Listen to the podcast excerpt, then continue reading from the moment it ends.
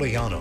More information on the murder of an auto mechanic in Takoma Park. I'm Stephanie Gaines Bryant. Four people accused of mail theft and stealing postal mailbox keys in Maryland. I'm Luke Lukert. DC Fire and EMS presents an award to a business owner for his quick thinking. I'm Elisa Gale. It's 8 o'clock. This is CBS News on the Hour, presented by Liberty Mutual Insurance. I'm Linda Kenyon in Washington, shocked and just plain numb after the devastating flooding that washed through parts of eastern Kentucky. I don't know even where to start, what to do, where to go. Just a lot for, I guess, people around here to take in. It's worse than anything that we've ever seen. At least 25 people killed in last week's floods. Monsoon-like rain and wind has wreaked havoc in Las Vegas. Next thing I know, the apartment started shaking and there was a tree in my room. Thousands left without power, many displaced. Parts of the nation are still sealed in a cycle of extreme heat. Professor Kristie Ebi at the University of Washington says many risk succumbing to the extreme temperatures. Very young children are at higher risk. There's adults over the age of 65, people with chronic underlying medical conditions, outdoor workers. At least seven people in Oregon suspected who have, to have died from heat related issues. The Indiana Senate has narrowly passed a near total ban on abortion. Loyola law professor Laurie Levenson on what this means for the state and for the country. These bans on abortions are continuing and they're extreme. And even a fight over rape or incest is one that is dividing the parties that are interested, some saying that there should be no exceptions at all. Police body cam footage shows what happened before a Georgia woman, Brianna Grier, fell out of a moving squad car and later died. Her family had called 911 for help. Instead of taking her to a hospital, she was arrested.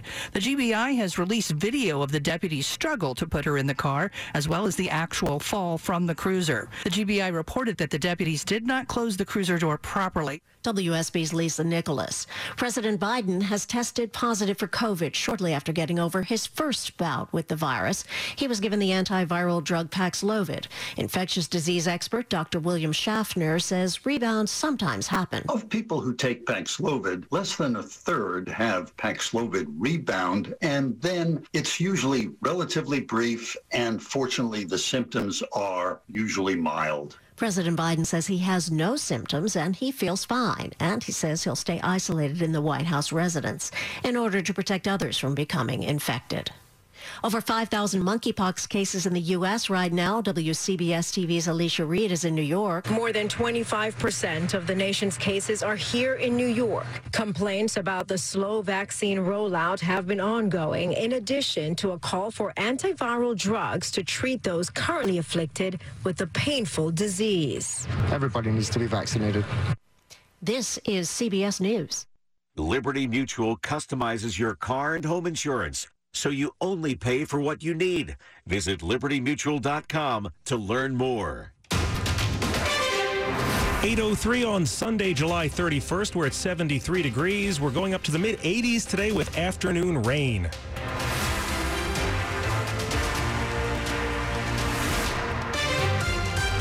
Good morning. I'm John Aaron. The top local stories we're following this hour still more gun violence this weekend in the district. Police say they chased down and shot a gunman after gunfire erupted along a busy stretch of Georgia Avenue. Executive Assistant Police Chief Ashan Benedict says guns were fired from two cars northbound on Georgia Avenue Northwest at Longfellow Street, and their gunfire was returned by those on the sidewalk. Two individuals were struck by gunfire and have been transported to area hospitals with non life threatening injuries. Then Chief Benedict says officers pursued a car a few blocks away to Madison Street in this tree lined neighborhood where an officer shot once and critically wounded a man with a gun getting out of the car. So, multiple individuals were inside this car here. There was one person with the handgun that engaged with our officer.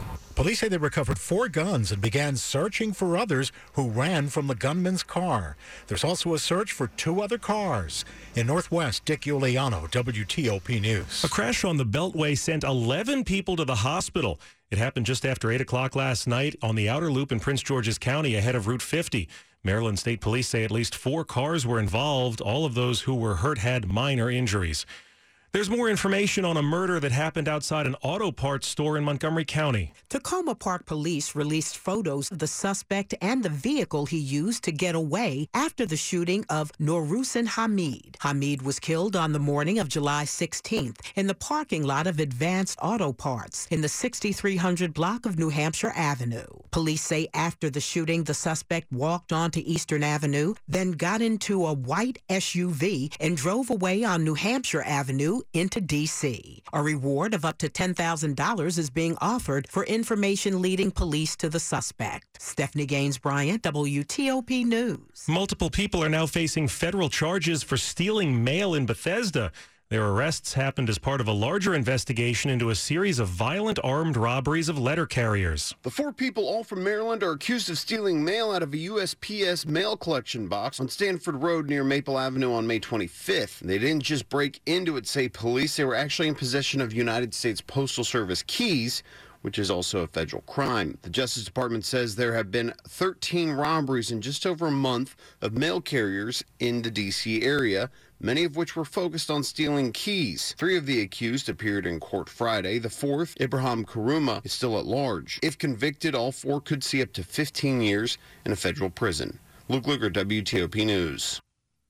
A quick thinking bystander is being honored for pulling a driver from a sinking car. We didn't know if there was anybody in it, uh, so we just pulled up one of our electric picnic boats to it. In June, Lavert Phillips was celebrating with friends when a driver crashed into the Washington Channel where his boat rental company Float DC operates. He and a friend then rushed over to help as the vehicle sank, saving the unidentified driver. We want to uh, just give thanks for being able to be there that night. DC Fire and EMS presented a certificate of appreciation on Friday. Annalisa Gale, WTOP News. An Alexandria man is accused of driving more than 300 miles to confront another man before shooting and killing him.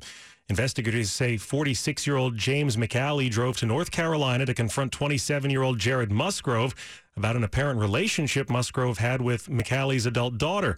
They say after the two got into a fight, McAlley went back to his truck, got a gun, and shot Musgrove. This happened back on July 5th. McAlley is being held in North Carolina on a murder charge. Coming up, Ukraine looks to go on the offensive in its war with Russia. It's 807. For more than 75 years, University of Maryland Global Campus has been helping military service members reach their next goal. Now, active duty military, reserves, their spouses, and dependents can qualify for the Military New Graduate Student Savings Program. Eligible students save 30% per credit on most master's degrees and graduate certificates. Find out if you qualify and learn more at umgc.edu. Certified to operate by SCHEV. Once again, MedStar Washington Hospital Center is ranked among the nation's top cardiology and heart surgery hospitals by the U.S. News and World Report Best Hospitals 2122 survey. MedStar Washington Hospital Center ranked number